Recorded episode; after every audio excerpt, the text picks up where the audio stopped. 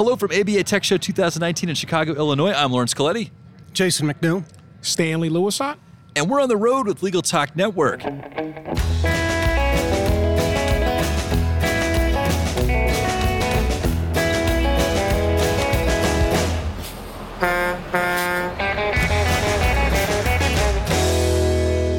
And we're back. We're closing out our coverage for the ABA Tech Show 2019 on the first day.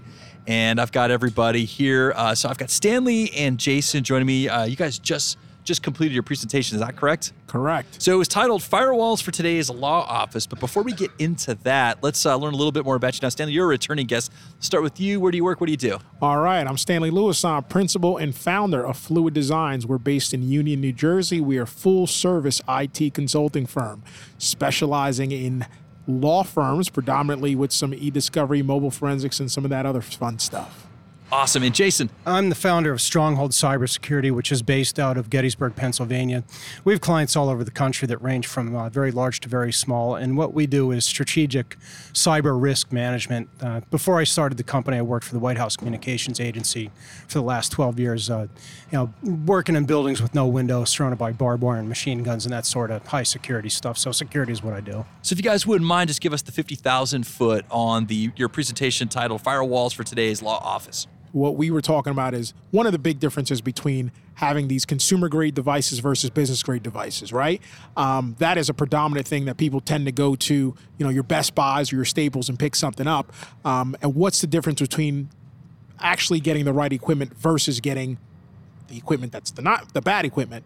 Um, so that's really the general thing. And once you get what you need, then you're able to kind of power through and start to build things around that it's just too easy to walk into a box store and then buy something for 99 bucks and then plug it into the network and then think that you're uh, you're protected. But it, you know reality's uh, really a lot uh, it's just much different than that. And commercial firewalls um, over the long run, the total cost of ownership for a decent commercial grade firewall can actually be lower uh, than one of the cheap ones. They tend to have pretty long legs and good manufacturer support. All right, so I want to back up a step. So uh, most of the legal profession is either solo uh, solo practitioner or work in a small firm, and so chances are, I mean, they've probably heard the term firewall, but they don't really know what it means and why it's important. So why don't you guys give us a little bit of a definition of what a firewall does and all the things that it protects you from? Well, you got to look at uh, the origins of the term. It's, it was an old construction term, right? And a firewall was designed to spread uh, the uh, uh, to prevent the spread of fire from one part of a structure to another.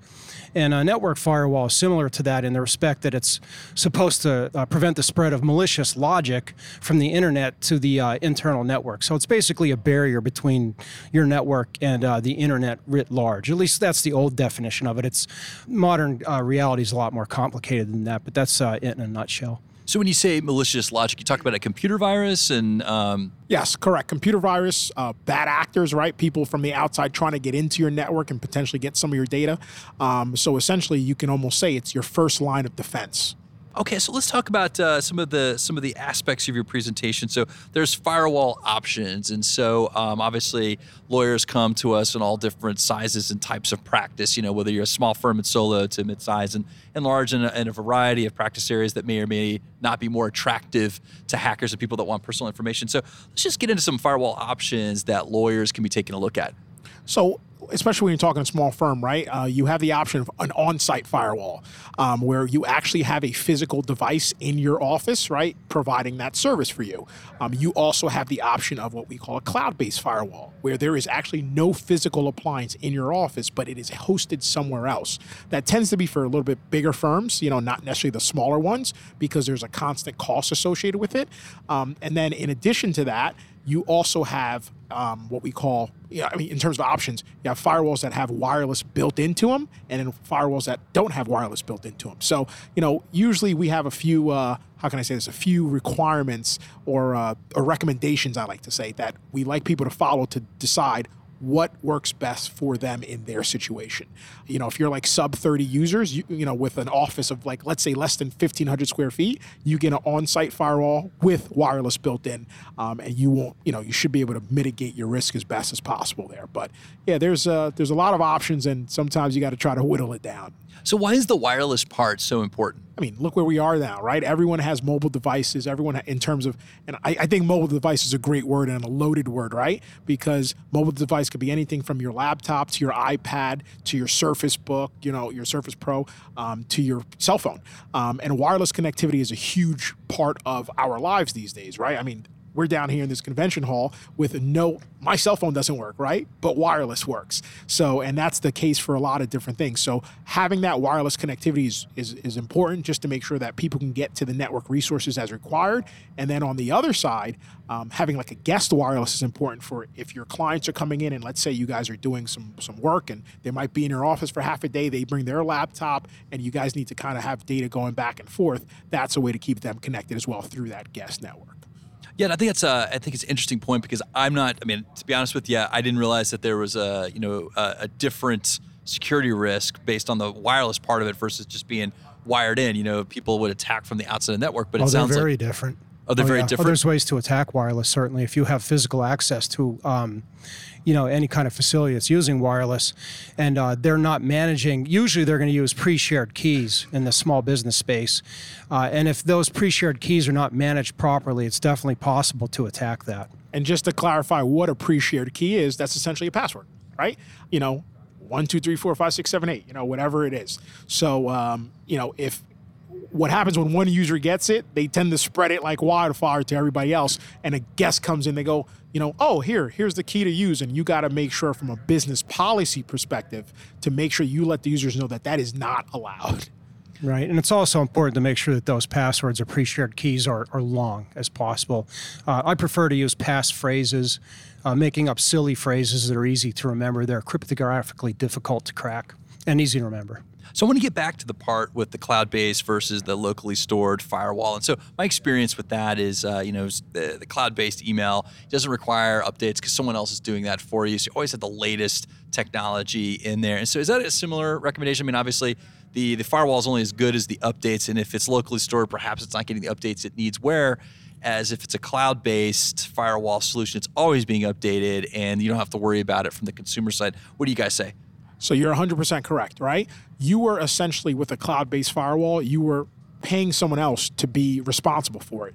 Um, and that also leads to something else, just so you know that, you know, kind of one and the same, but also what we call firewall as a service, right? Which once again goes back to another monthly subscription. And even if you have a firewall on premise, it is someone else's responsibility. So they are updating it, they are managing it, they are watching it for you, right? So, yes, you and I have talked about this in the past, right? Mitigating risk, right? Shifting it from you to somebody else and making it their job. So, yes, if you go and just buy a firewall from, you know, even if it's not from a big box, right? You just, you know, you go and you buy a business grade firewall and you're not doing that work to maintain it. Um, you know, Jason here likes to say you got to water it like a lawn. Otherwise, guess what? It's not going to do what you want it to do and it's not going to protect you. It's a constant, it's not just a one off thing. Yeah, Stan's right about that. As far as any kind of security technology goes, there's no such thing as set it and forget it. Um, good security requires constant vigilance, and that's just that's just the reality of the, the world that we live in.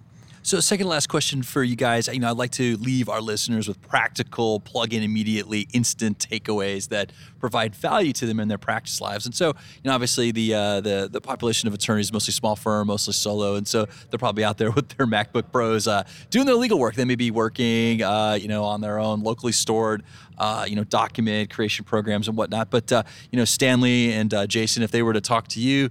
Uh, what kind of tips would you have for them? Keep it simple, you know, obviously, but uh, you know, what kind of tips would you have for them, like services to look at and to increase their security, make sure that that that confidential client information isn't getting into the wrong hands? You know, for the small business space, I got to be honest with you. I think if you're uh, a solo practitioner, you just have a couple of people, that firewall is a critical piece of your infrastructure.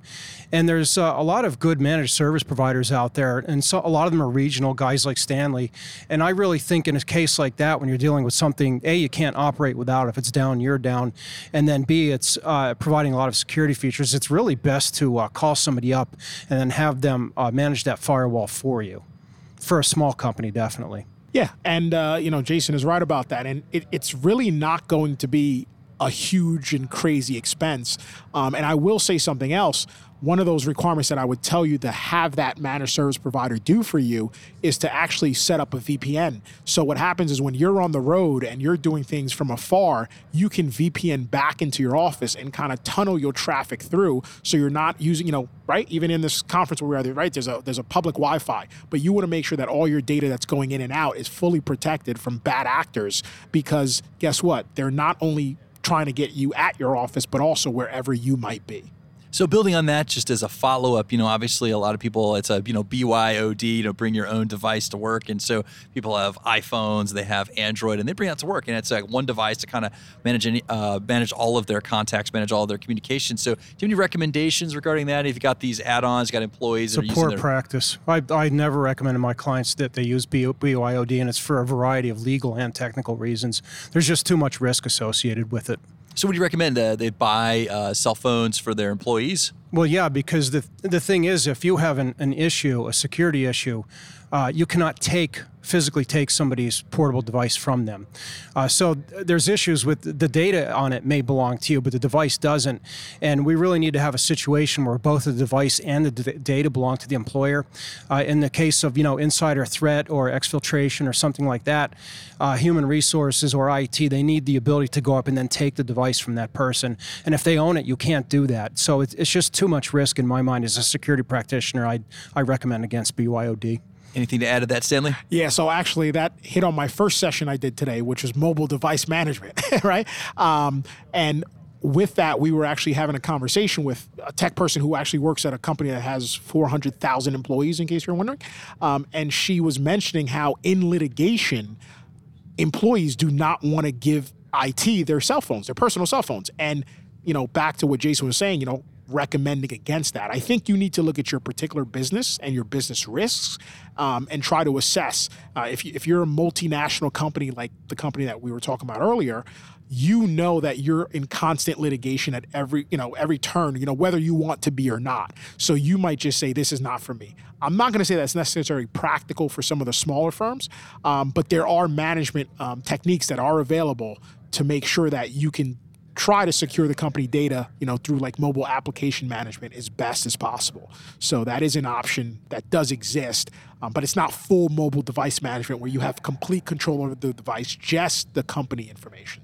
Well, before we close it out, you know, if our listeners they want to follow up with the guys, they want to ask some additional questions, uh, learn a little bit more, uh, how can they find you? Why don't we start with Jason? Uh, I can be found through our website, which is www.strongholdcybersecurity.com.